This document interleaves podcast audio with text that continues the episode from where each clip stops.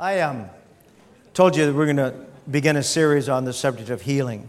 And I really want to start out by saying this that, you know, years ago, I quit trying to figure out, you know, just trying to figure out or try to answer all the questions that I don't have answered.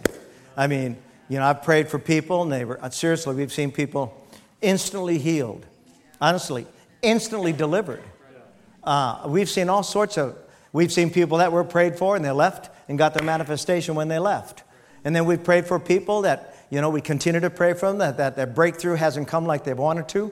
But um, uh, I, I, I don't sit and judge a situation why people, there, there, are, there can be reasons why people, you know, uh, why, why people are not um, getting in contact with the supernatural uh, promises of God. It can be, there can be unforgiveness.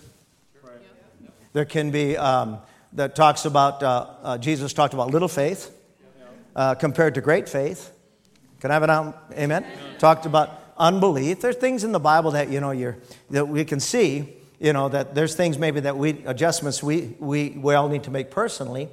But I will never, as a person, uh, I've learned through the years, I'm not here to judge anyone for anything you're dealing with. I'm here to stand with you for your victory. Amen. amen. And everybody say amen to that. Amen whatever it is, whatever breakthrough you need in your life, I'm here to not to judge you, but to stand with you until you get your breakthrough. Now, let me start out by saying this every natural curse that ultimately produces death, the, the end result of death in a person's life, every, every natural curse that leads to one's natural death is the fruit or offspring of spiritual death. So I just want you to know what is spiritual death? It's not it's not the cessation, uh, of life, it's, the, it's, the, uh, it's, the, it's, your, it's you being separated from God or the eternal life of God. That's what spiritual death is. It's something that we inherited from Adam, the first Adam, the one in the garden. Now, uh, let me define what sin is. Sin is man exalting his will above God's will. Very simple. Isn't that good? So when somebody asks you what sin is, sin is simply you exalting your will above God's. That's what it is. Sin is when you exalt your will above God, you're, that is called pride, and you're saying you're, you're saying that you know better than God, uh, and we don't. Come into that. Um, Adam's act of disobedience severed his relationship with God spiritually, leaving him half dead. The Bible talks about that. He was, he was alive outwardly, but he was dead on the inside. And, and he, was, he was so dead that darkness went inside of him so that he literally lost complete control of the direction for his life. And, and he was walking in spiritual darkness and, um, and, and had no light. Now, Romans 5, I want to read this, uh, verse 12. It says this Wherefore, as by one man, that's Adam, sin entered into the world and death by sin. And anytime there it talks about death, it's talking about spiritual death, not natural, spiritual death. Spiritual death is the father of physical death. That's why some people don't believe that Jesus died spiritually. And I'm not in here to uh, talk, uh, you know, get into that. But Jesus could not have died physically without dying spiritually. Because natural death is the fruit of spiritual death. Y'all understand that? It's impossible. He could not have died. He'd have, lived, he'd have hung on that cross and lived forever. But when he took all the sins of humanity upon himself, that's when the darkness, the darkness or the nature of sinful man entered him, and he paid the price, praise God, for us. Everybody shout hallelujah, hallelujah. so that we could have the light that he has now with the Father. Now, let's go on. And uh, sin entered into the world, and death by sin. And so spiritual death passed upon all men, for that all have sinned. For until the law, sin was in the world, but sin is not imputed when there is no law. Isn't that true? If you go on the road here 60 miles an hour and they pick you up for speeding, if there's no law says that, you know, if there's no law that says 60 miles an hour speeding, they can't give you a ticket. Now that's dangerous, but the, but the fact is, without the law, you may be guilty, but without the law, nobody can pass sentence on you. Can I have an amen?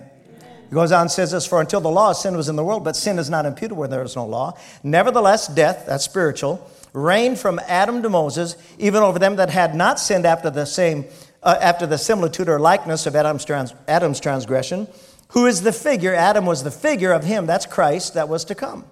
But not as it's not as the offense, so also is the free gift. For if through the offense of one many, many be dead spiritually, much more the grace of God and the gift by grace, the gift of salvation by grace, which is by one man, Jesus Christ, hath abounded unto many.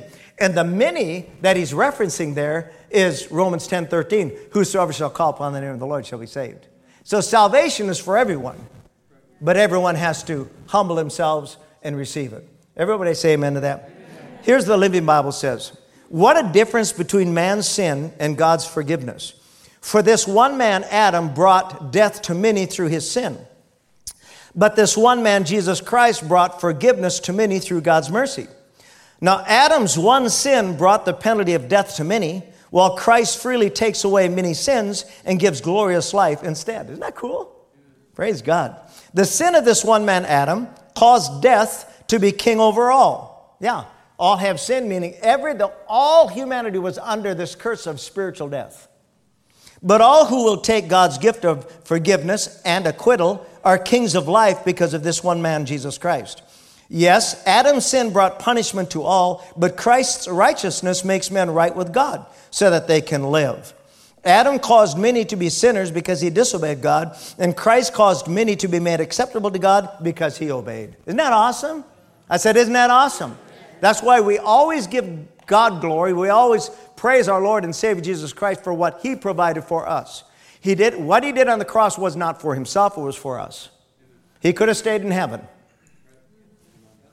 He could have stayed there with deity, but he chose to become man to pay the price for our sins. So, what does this have to do with healing? Everything. Because when Jesus died on the cross, he atoned for not only our, our, uh, our sins, he atoned also for our sicknesses and diseases, which we will see from the scriptures. Now, I, I, like I said earlier when I started, I can't explain everything, but what I do is I take you back to the Word of God, we read the Word of God, and then we lay hold of the Word of God no matter what others testify what they think. We have to go to the Word of God and just declare what the Word says. Can I have an amen? That's the most important. So, thing Jesus' redemptive sacrifice provided wholeness in our in our spiritual lives, our emotional lives, and our physical lives. Amen. Spiritual healing, physical healing, emotional healing. Today, they say today, I mean, there's such a huge, massive problem. We have, uh, Faith was here. I talked to Faith earlier tonight. You know, um, uh, huge problem today with, uh, with just the mental health of people. There's just so much stress people are under today, and um, so much oppression. And um, and, and there's a reason because there's a real devil, and he, he comes to torment us. And if you agree with me on that, say amen. amen. So, anyway, then there's relational healing. I, I, just wrote this down the Cain and Abel sin, or the Cain syndrome. Cain and Abel. Uh, the very moment that Cain lost his connection with love, then the fruit of death began to enter his heart, and that fruit was manifested in the murder of his brother. So love never fails, but without love, we definitely will fail. Amen? So, Psalms, just a couple things. Psalms 107, verse 20 says this. Now, this is the Amplified. He sends forth His word and heals them and rescues them from the pit and destruction. Oh, that men would praise and confess to the Lord. Oh, that men would praise and confess to the Lord for His goodness and loving kindness and His wonderful works to the children of men. And I love this part. Let them sacrifice the sacrifices of thanksgiving, and I like this, and rehearse his deeds with shouts of joy and singing.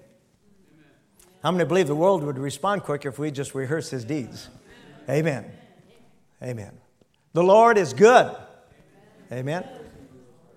The Lord is good. Amen. Hallelujah. It really does. Now, if you remember about a month ago, I shared, we shared this story about the woman with the issue of blood. And uh, there were three keys to her healing. Number one, she heard. She heard that Jesus heals people. Number two, that, that created hope in her heart so that she came. And then number three, she reached out. Now, I'm just saying this because we're going to pray, pray tonight for people in a few minutes. But I just want you to remember that. Let's say that, let's say she came. So you came tonight, you came. She heard, and she reached out. And the reaching out, of course, is faith in action. She reached out to receive. And the reason that's so important because a few uh, weeks ago when we prayed, we prayed for like 40 or 50 people on a Wednesday night uh, for healing. And um, some people, um, some people got it, but most of them didn't. Got what? They got the keys to tapping into the supernatural. To come up here without any, to come up here without a spirit of expectation is just, you might just sit in your seat. I'm just saying, I'm just, we're all trying to help each other. Amen. Um, reach out like you're reaching for something. Just reach out like you're reaching for something. No, you don't go like that. You reach out. Amen. Amen. All right. Come here, Greg. I'll let you get up. Come here for a second. Come up here. No, you can keep your phone, your Bible. Okay, reach out. See, he's reaching up for something. He's reaching out for it and he's reaching out, and, and God doesn't do this. Go ahead, do it again. Reach out. God doesn't do this. No, I'm serious. What, I mean, how many have ever seen this? And this ticks me off when it happens. Shake my hand. People do that. And I think that's the rudest and most disrespectful thing to do to anybody. Or they go like this do it again. Like, well, I don't know what that means. I'm serious. To me, that's rude. So don't do that. Sit down. Thank you. You reach out. You reach out expecting something from God. Amen. Hebrews 11, we're just going to read a couple of scriptures defining what faith is, and then we'll read a little more tonight. In Hebrews 11, 1, it says, Now faith is the substance of things hoped for. If you've ever been sick, my goodness gracious, sickness has never taught me anything, but that good, good uh, healing and wholeness is better. Is much better. So, so you know, so faith is the substance of things hoped for, the evidence of things not seen. Verse 6 says, But without faith it's impossible to please him, for he that comes to God must believe. So that's why that woman received. She came to God because she heard that Jesus heals people. And she had this issue of blood for 12 years, had spent all the money on physicians. And not that, you know, especially the, the, the medical situation that day, of course, was, you know, was nothing compared to what is today and yet she spent all she had, but it grew, but grew worse. But when she heard, she came and she reached out because she said within herself, that's why when you come forward to get, you need to talk to yourself when you come forward to get healed. Amen. I mean, to be prayed for. For she said within herself, if I may just touch, if I can just get close enough, there were probably, I don't know, whatever. I could, you know, I'm not trying to be evangelistically, but there were probably 5, 10, 15, 20,000 people there that day. Masses of people. And she worked her way right there, just getting five feet from him. And she just reached out. She reached out, just barely touched them with Dharma. Man, the power of God left Jesus' body. He felt it. Amen. Because she said within herself, if I could just touch the hem of his garment, I believe I'll be made whole. So that's how she came. She didn't come saying, Well, I hope to God to get close, but if I don't, well, it must have been God's will. No, she fought for it. She expected it. I think we should have the same kind of spirit. Amen? You can write this down in your Bible. If you haven't already, faith begins where the will of God is known. So if we're not convinced that healing belongs to us, then we, we, we don't have the faith it takes to, to tap into that promise in the realm of the Spirit. The Message Bible says the fundamental fact of existence is that this trust in God, this faith, is the firm foundation under everything that makes life worth living. It's our handle on what we can't see.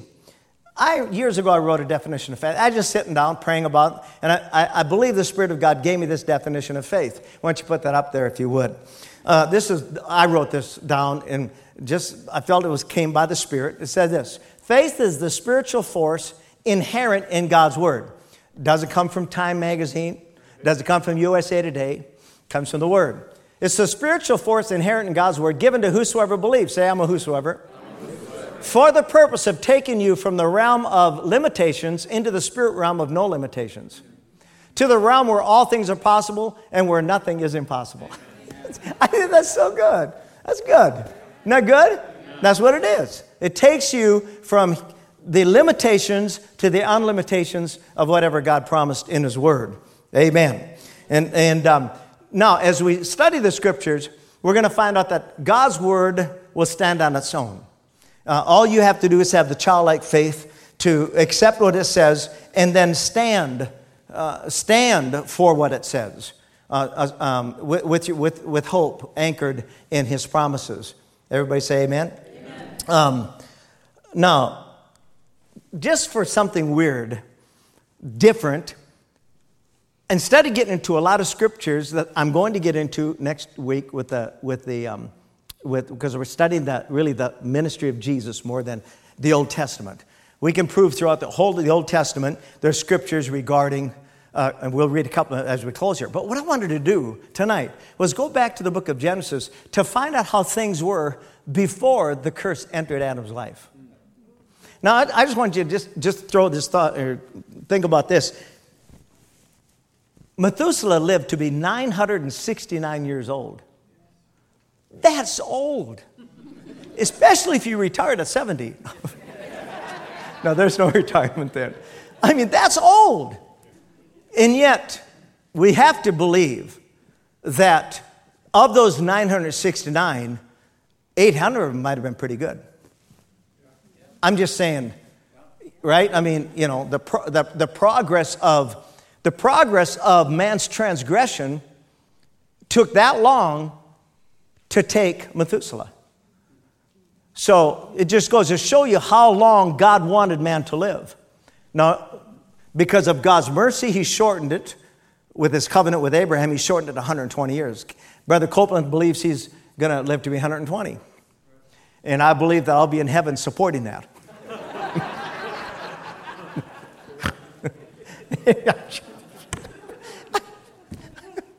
I'm just no way. No way I want to be my, my kids and grandkids drooling at the corner of my mouth. You think great grandpa's ever going to die? Nope, nope. I know sometimes you get uncomfortable talking about death, but you know, my mom, mom is in a nursing home. She'll be 95 years old. And she hasn't talked for, you know, whatever, three, four years. And just eats and sleeps and eats and sleeps. And I prayed earnestly for her to go home and be with the Lord. But she is a tough German woman. She just won't go. Because for us, death is not the end of life, it's the beginning of life. It's simply the door that gets us there. So we're going back to Genesis 1. Let's read a little bit and then we'll pray. In Genesis 1, we'll look at how things were before Adam fell. We'll just, we're going to begin at verse 1.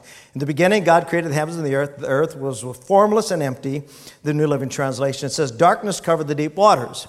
I like the Living Bible. It says, The earth was a shapeless, chaotic mass. So you know that God didn't create it that way. Something happened.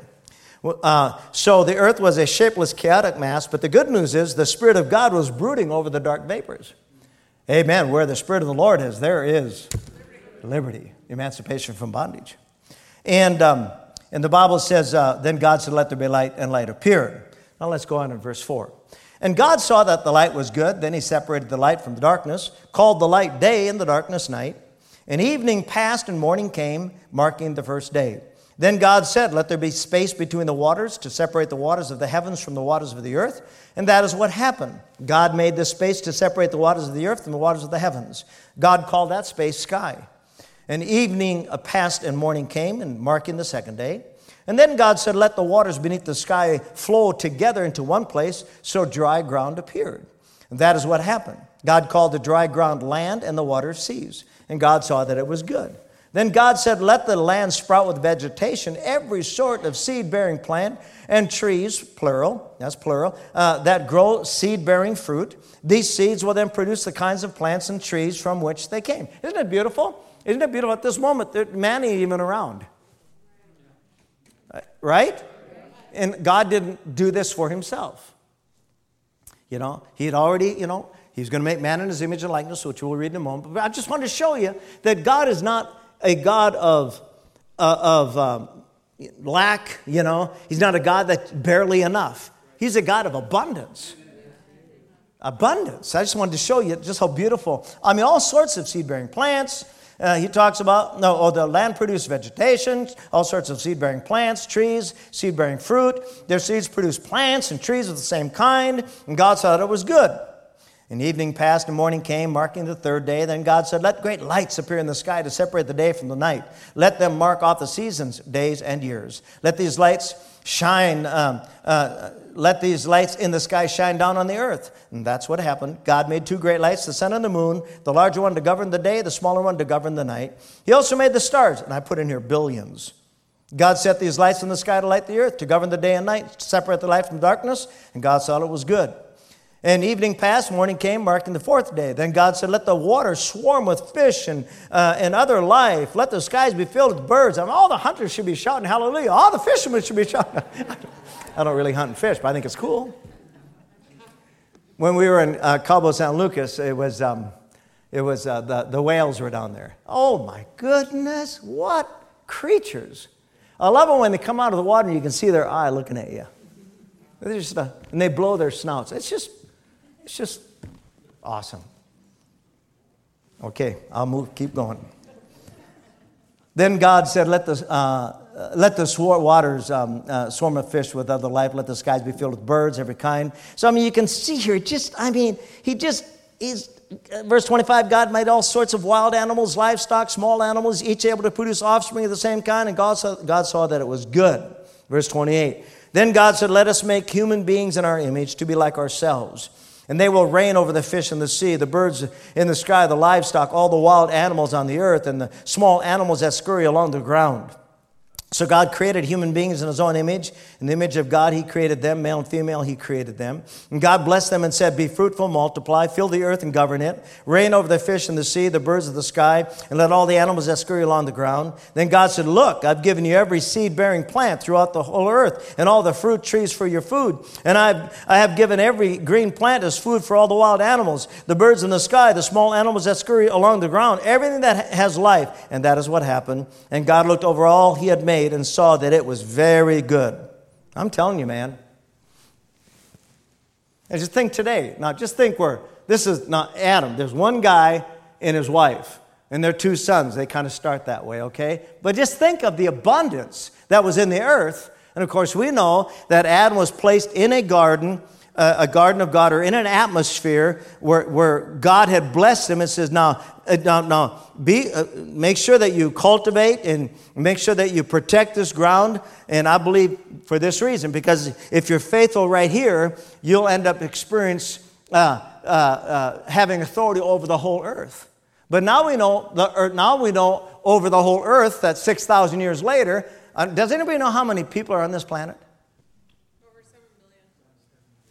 Seven what? Over seven billion. A billion, seven billion? Well, thank you. Seven billion. And guess what? There's no such thing as shortage anywhere in the earth except when it comes to the greed of man that creates the shortages. I mean, we're just saying how big God is. Amen. So, I mean, it's just awesome that the, what, I just wanted you to see what it was like before the fall. You see that there's nothing but abundance nothing but prosperity and blessing.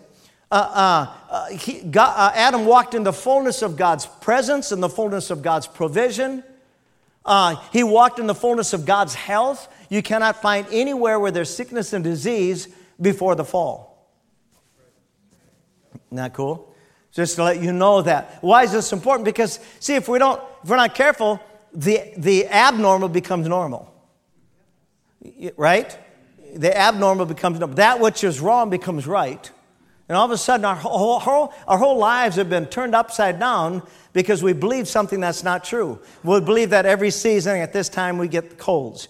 Every season at this time we get whatever, whatever. And all of a sudden, we rehearse these things every year. Yeah, just about this time every year I catch the cold. And all of a sudden, we're accepting things that are not to be. Not that we don't experience these things, but uh, we ought not to. It should be rare. It shouldn't be the norm. You know what I'm saying? It, sh- it shouldn't be the norm in our lives. It should be. So again, I just wanted you to see just the, just the, and I'm not going to read the rest of it because I want to pray for people. But you can see how the abundance of everything that God made. I'm going to go down here just a moment.